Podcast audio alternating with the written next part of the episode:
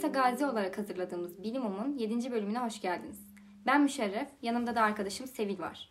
Bugün Gazi Üniversitesi Tıp Fakültesi Göğüs Hastalıkları Anabilim Dalı Başkanı olan Profesör Doktor Nurdan Köktürk ile beraberiz. Öncelikle hoş geldiniz hocam.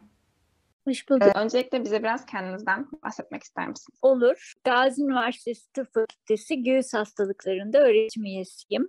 Gazi Üniversitesi'ne aslında girişim 1987 yılına dayanıyor. 93 yılında mezun oldum. 93 yılından sonra da tekrar Gazi'ye dönüp göğüs hastalıklarına ardından 2000'li yıllara kadar böyle gitti. 2000'li yılda tekrar uzman olduktan sonra tekrar bir Amerika'ya gidişim oldu. O Amerika'da bir süre geçirdim. Ardından e, tekrar e, Türkiye'ye döndüm. Gazi Üniversitesi'ne geri döndüm. Yeniden başladım öğretim üyesi olarak başlamıştım sürece. Ardından da 2007 senesinde doçent oldum. 2011 senesinde profesör oldum. Oradan beridir de Gazi'de hala devam ediyorum göğüs hastalıkları alanında. Gazili olmak bir ayrıcalıktır. Gazi olmak gerçekten çok hoş bir ayrıcalıktır. Hem sizin için hem biz de öğrenciyken bunu çok iyi bize hissettirdiler. Çok iyi şartlarda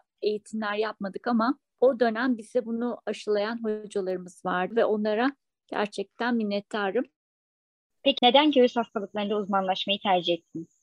Şöyle aslında ciğer çok önemli bir organ. Yani bu son dönemde akciğerin önemini bütün dünya anladı öyle değil mi? Covid salgını döneminde hayati öneme haiz. Bu yüzden akciğerle ilgili yaptığınız iş sizin mesleki olarak ciddi biçimde tatmin olmanızı sağlayabilir. Gerçek bir hekimlik bana göre. Üstüne üstlük de toplumda o kadar sık akciğer hastalığı var ki onlarla mücadele etmek bir nevi halk sağlığıyla ilgilenmek demek. Halk sağlığıyla mücadele etmek demek. Halk sağlığı sorunlarıyla mücadele etmek demek. Dolayısıyla göğüs hastalıkları bu açıdan önemliydi. Öte yandan Göğüs hastalıkları hocaları da ve stajı da beni çok cezbetmişti. Hocalar çok ilgiliydiler.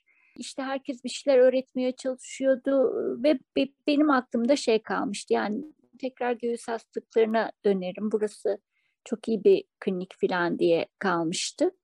Aslında o dönemde asıl heyecanım kardiyoloji üzerineydi. Kardiyoloji bana böyle çok önemli bir bilim diye düşünüyordum. Öyle geliyordum. Ama o dönemlerde kardiyoloji kazanmak filan da zordu TUS'ta. Baktım göğüs hastalıkları da hiç fena değil. Kardiyoloji kadar aksiyon var. Ve orada başladığımda isteyerek başladım. Yani önce fizik tedavi asistanlığı yaptım ve dört ay fizik tedavi asistanlığı yapıp dedim ki bu fizik tedavi hiç bana göre değil. Hemen oradan ayrıldım.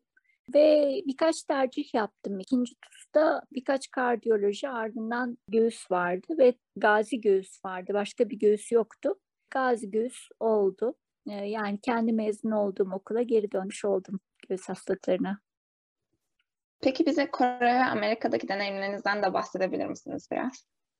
Tabii yani şöyle uzman oldum. İşte tezim çok heyecan vericiydi o zaman tez yapmak bir molekül üzerineydi TGF beta üzerine böyle patogenezle falan çok ilgileniyordum o dönemde.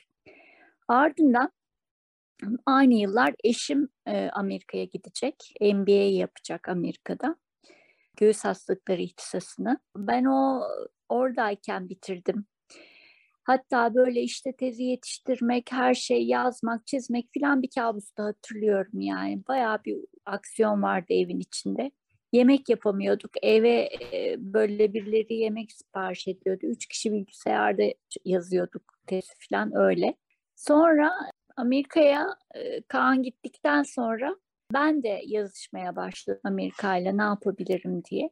Ve orada Kaan'ın gittiği üniversitede, University of Florida'da bir pozisyon buldum pozisyonda alfa bir antitripsinle ilgili bir pozisyondu. O zamandan koah tezi yaptığım için koah tezi e, beni koah'a iyice yaklaştırmıştı ve alfa bir antitripsine de dolayısıyla yaklaştırmıştı. Orada Mark Brantley ile tanıştım. Orada laboratuvarda kaldım. Bir dönem orada Kaan'la birlikte yani Kaan MBA yaparken ben de orada çalışıyordum. Sonra Kaan'ın işi bitti, Türkiye'ye döndü fakat oradakiler dediler ki sen dönme, sen burada devam et. Ben de dedim ki bir gideceğim sonra belki tekrar dönebilirim. Nitekim Türkiye'ye geldim. Beş yıllık bir kontrat imzalamıştım ama uzatmamayı tercih ettim. Döndüm Türkiye'ye. Türkiye'ye döndüğümde Gazi Üniversitesi'ne geri dönmüştüm artık. Ve o zaman işte KOAH üzerine e, ilerleyeceğim belliydi. Yani KOAH'la ilgilenecektim ben ve o alanda geliştirecektim kendimi. Öyle de oldu. KOAH benim asıl primer ilgi alanım oldu. Başka konularla da ilgilendim ama hiçbir zaman hiçbiri KOAH kadar gönlümde yer etmedi. Hala da öyle. Dünya Sağlık Örgütü ve Türkiye Cumhuriyeti Sağlık Bakanlığı ortak projesi olan GAR Türkiye projesinde ülke koordinatör yardımcısı olduğunuzu biliyoruz. Projeden bahsedebilir misiniz? Evet yani o da çok özel bir proje. 2007 senesiydi. İşte ben kızıma gebeyim. O dönemde İsrail'deydim. Yine İsrail'de de bir laboratuvarda ve bir klinikte çalıştı sefer koah değil, intersiyel üzerine. Döndüm Türkiye'ye. O dönemde bana bir teklif geldi. Dediler ki işte şeyle ilgileneceğiz. E, GARD projesiyle Global e, Alliance Against Respiratory Disease diye bir proje bu. Ve bu Sağlık Bakanlığı ile Toraks Derneği'nin ortak bir projesi olacak. Sen de bu projenin genel kurulunda sekreterlik yapar mısın diye bir teklif. O dönemde gebeliğim boyunca neredeyse İngilizce yazıların Türkçe'ye çevrilmesiyle uğraştım. İşte o genel kurulun hazırlığıyla uğraştım. Çünkü gayet e, böyle sıkıntılı bir dönem geçiriyordum sağlık açısından ve evdeydim, çalışmıyordum. Dinlenmem gerekiyordu ama o arada habire o yazıları düzeltmekle uğraştım ve orada bir gardçı oldum. E, bütün dünyada özellikle e, gelişmekte olan ülkelerde başlatılmış bir proje. Dünya Sağlık Örgütü'nün himayesinde. Ve bu projede amaç ülkelerin kendi ulusal kontrol programlarını oluşturmak. Biz de bunu yaptık 2007 senesindeki bu ilk hareketle. 2008'de ilk imzaya attık bakanlıkla. Toraks Derneği ortaklığı ilk o zaman bir imzalandı. Ardından o proje çok ses getirdi. Dünya Sağlık Örgütü'nün projenin başkanı o zamanki ülke koordinatörü Arzu Hoca'ydı, Arzu Yorgancıoğlu. Şimdi Dünya Sağlık Örgütü projesinin başına geldi. O kadar gelişti, kendini e, o noktaya getirdi. Biz de bu arada onun altında çalışan yöneticiler olarak biz de ufak ufak geliştik bu çalışma gruplarının başkanlığı, sekreterliği öyle işler yaptım. Ardından da ülke koordinatör yardımcısı pozisyonuna geldim. Orası da uzun soluklu bir iş yani kolay bir iş değil. Bu uzun bir iş ve ulusal politikaların oluşturulmasıyla ilgili bir proje o. Teşekkür ederiz hocam. Peki koa hastalarıyla uzun yıllar çalışıyorsunuz, kronik bir hastalık. Bu kronik hastalıkları olan hastalarla çalışmanın iyi ve kötü yanlarından bahsedebilir misiniz? Ya da mesleki tatmininiz nasıl oluyor buna? E, çok zor bir grup koa hastası yönetmek.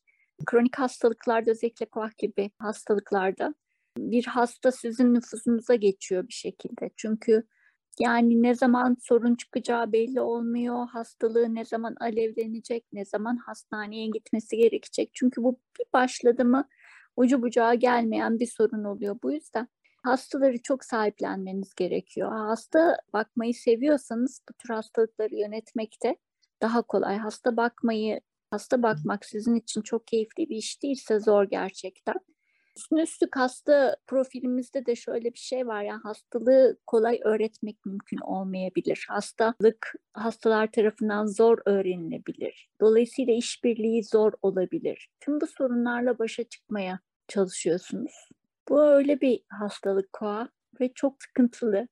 Kişileri yıllarca etkileyen, onları evlerine kapatabilen, o kadar ağır olabilen bir hastalık. O yüzden onun doktoru olmak da zor. E, tabii göğüs hastalıkları sırf koah değil, pek çok hastalıkla da ilgileniyoruz onunla beraber. Ama sanki en zorlandığım konulardan biri intersiyel hastalıklar, bir diğeri pulmoner hipertansiyon. Koah da uzun soluklu zor bir hastalık olmakla birlikte koah bir şekilde onunla uğraşmaktan hep zevk aldım. Yani zor bir hastalık olmasına rağmen. Özetle böyle. Bu hastalıkların özellikle sigara içen kişileri etkilediğini biliyoruz. Ancak birçok hasta tanı sonra bile sigarayı bırakamıyor. Bu noktada biz hekim ve hekim adaylarının görevi nedir sizce? Sizler nasıl bir rol izliyorsunuz? Bu güzel bir soru. Gerçekten şey sigara bıraktırma başarısı özellikle bu tür kronik hastalığı olan hastalarda, akciğer hastalıklarında çok yüksek değil. Yani olguların hala yüzde otuzunun koahlı olguların sigara içtiğini biliyoruz. Ee, aktif sigara içicisi oluyorlar ileri evre olmalarına rağmen ve bunların sigarayı bırakma e, başarıları da diğer gruplara göre çok bir tık daha düşük oluyor. Şimdi bu noktada sigara bırakmak bir kere e, hiç başlamamak çok önemli. E, sizin gibi özellikle genç erişkinlere, daha küçük popülasyona ilk söylenmesi gereken ve örnek olunması gereken unsur bu. O yüzden hocalarınızın sigara içmeyerek size örnek olmaları lazım. Sizin anne babalarınızın sigara içmeyerek size örnek olmaları lazım ve size hep bu yönde uyarmamız ve beslememiz gerekiyor. Hele e-sigara filan gibi unsurlara da hiç yaklaşmamalısınız. Onların da masum olmadığını bilmeniz gerekiyor ve diğer sigara ve tütün ürünlerinin de benzer etkileri olduğunu bilmeniz gerekiyor. Şimdi dolayısıyla gençlik bir kere bundan uzak kalmalı. Bir diğeri de bu gruptaki toplumu toplumu genel olarak iyi bilgilendirmek ve iyi politikalar uygulamak lazım tütünle ilgili. Ve genel olarak Türkiye'de fena değil, iyi işler yapıldı zamanında ama 2012'den beri bir gevşeme var tütünle ilgili. O yüzden yeniden bir şöyle kemerleri sıkmak, tekrar bir böyle konuyu ele almak gerekiyor devlet bazında, toplum bazında. Hastalara yönelik de e, yapılabilecek şey onları sigara bırakma polikliniklerine yönlendirmek. Bizim de bir sigara bırakma polikliniğimiz var. Bu, bu polikliniklerde bir yönlendirici yardımıyla bazı ilaçlar sayesinde sigara bırakmak daha kolay hale gelebiliyor. Yine her doktorun yapması gereken şey ise ister göğüsçü olun, ister kardiyolog olun, ister aile hekimi olun, isterse ürolog olun fark etmez.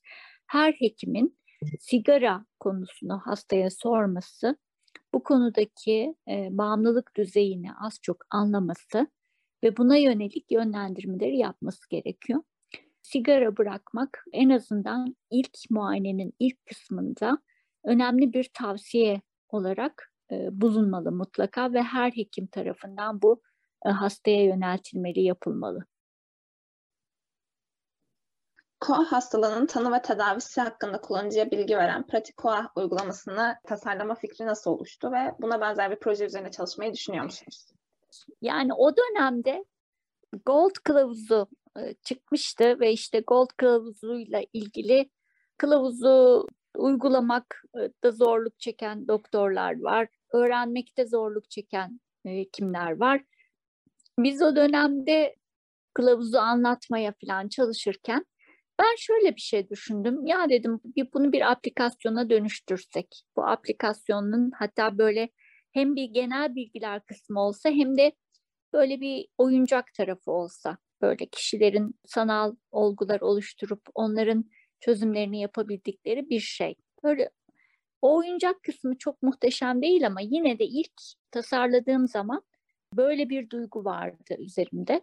Bunu biz tamamen bir cep telefonu aplikasyonu olarak düşündük ve eğitim amaçlıydı. Hedefimiz eğitimdi ve e, eğiteceğimiz gruplarda yani hem asistan düzeyindeki öğrencilere de eğitim yapılabilir hem de sizin gibi üniversite öğrencilerine eğitim yapılabilirdi bu yöntemde.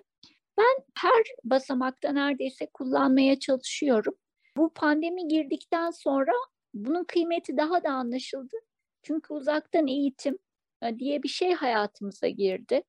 Ve ben öğrencilere şey diyordum yani KOAH'la ilgili bilgilerinizi update etmek o kadar kolay ki cep telefonunuzda gezinirken yapabileceğiniz bir şey. otobüste seyahat ederken telefonunuzu açın. KOAH'la ilgili bu bilgileri gözden geçirin. Hatta orada bir SFT videosu var. Onu bir tıklayın. Bakın bakalım SFT nasıl oluyor. Hatta en sondaki örnekleri de kendiniz oynaya oynaya öğrenin.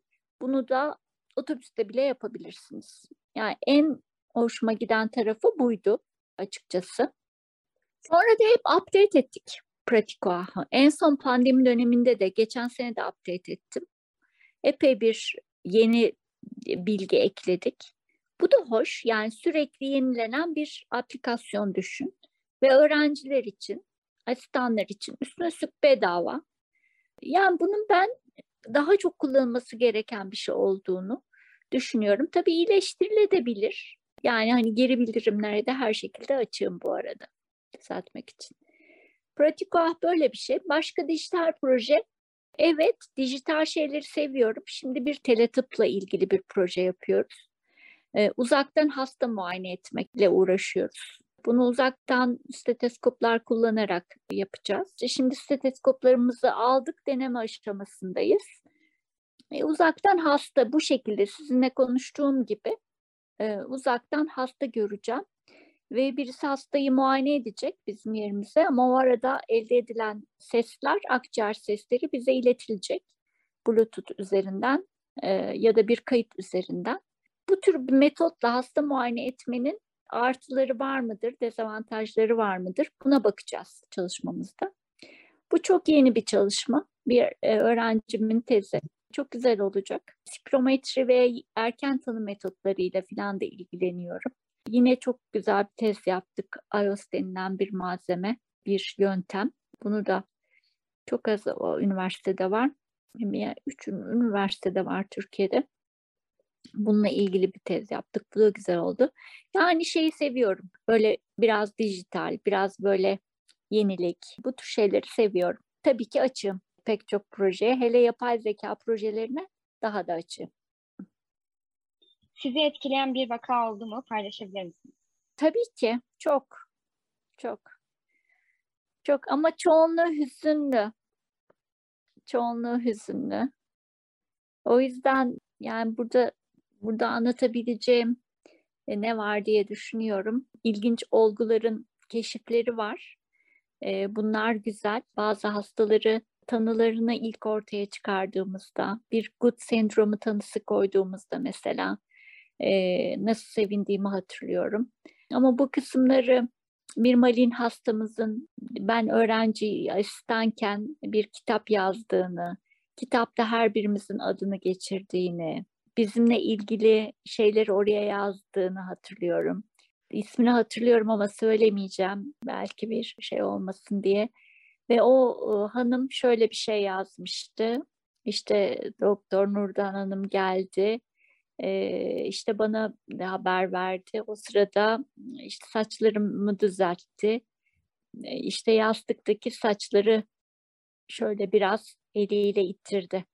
Bunları tanımlamış kadıncağız kitabında. Bunlar hüzünlü, hüzünlü. Yine çok hüzünlü anı var. Böyle bir tane hastamız daha yeni bir hasta kas hastası gözümüzün önünde birkaç ay içerisinde trakeostomisi gerekti trakeostomisi açıldı ve mekanik ventilatörle eve gönderdik. Ama o eve gönderirken e, mutluydu. Yani her şeye rağmen ayaktaydı, direniyordu. Mutluydu ve gencecik bir kızı vardı. O gencecik kız da o adamcağıza bakıyordu. E, üniversite bitirmiş olmasına rağmen. E, böyle bir aile e, durumları vardı. Bizde hikaye çoktur ama her biri özeldir. Çok detayına e, girmek ve böyle e, public hale getirmek belki de çok doğru değil. Böyle. Teşekkür ederiz hocam. Son olarak e, biz tıp öğrencilerine son bir tavsiye verecek olsanız bu ne olurdu? Kim olursa olsun söylemek istediğim şey gençler için hayatınızı harcamamanız. Hayat bir lütuf, size bir hediye. Hayat harcanmamalı. Hayat çok iyi değerlendirilmeli hayat sizin için güzel geçmeli. Olabildiğince acıları olabilir, sevinçleri olabilir. Bunlar zaman zaman eşit olmayabilir. Zaman zaman birisi daha ağır basabilir. Hayat böyle bir şey. Ama nereden bakarsanız bakın hayat size bir hediye. O yüzden bunu çok güzel değerlendirin. Ee, hayatın giderek çok hızlı bir şekilde harcandığını bilin. Çok kolay 50'li yaşlara geliniyor. Çok kolay. Yani 20'li yaşlardan bir bakıyorsunuz pıt 50'li olmuşsunuz. Ne zaman geçmiş o yıllar bilemiyorsunuz. Ders çalışarak yaşadığımız hayatlar, yıllar bizim için çok. Başka hiçbir meslek bu kadar ders çalışmıyor. Biz çok ders çalışıyoruz. Bu hem bizi kıymetli yapıyor hem de öte yandan kendimizi çok yormamıza neden oluyor. Onun için benim size önerim iyi doktor olun ama öte yandan kendinize iyi davranın. Çok iyi bir denge kurun hayatınızda. Çok iyi bir denge kurun. Hem kendinizi iyi hissettirecek şeyler yapın hem de iyi bir hekim olmak için gerekli olan şeyleri yapın. Bunun bir dengesi var. İşte bu dengeyi bulmak, kurmak çok zor. Biliyorum çünkü şundan biliyorum. Ben mesela hep çok çalışarak bir ömür yaşadım. Çok fazla çalışmanın çok iyi bir şey olduğunu düşündüm hep. Yani çok çalışmalısınız iyi bir şeyler yapabilmek için. Ama öte yandan şöyle de düşünüyorum. Belki bu çok doğru değil. Çok çalışmak değil, yeterince çalışmak ve yeterince kendine bakmak gerekiyor. Kendine, ailene, çevrendekilere ve hayata iyi bakmak gerekiyor. Sadece amaç çalışmak değil. Amaç iyi bir doktor olmak doğru çünkü biz adanmışlıkla iş yapıyoruz. Ama bunu yaparken kendinizi unutmayın. Kendinizi de sevin, sarmalayın, kucaklayın. Çok teşekkür ederiz hocam. Bir bölümün daha sonuna geldik. Yeni bölümlerimizden haberdar olmak için bizleri sosyal medya hesaplarımızdan takip etmeyi unutmayın. Bir sonraki bölümde tekrar görüşmek üzere.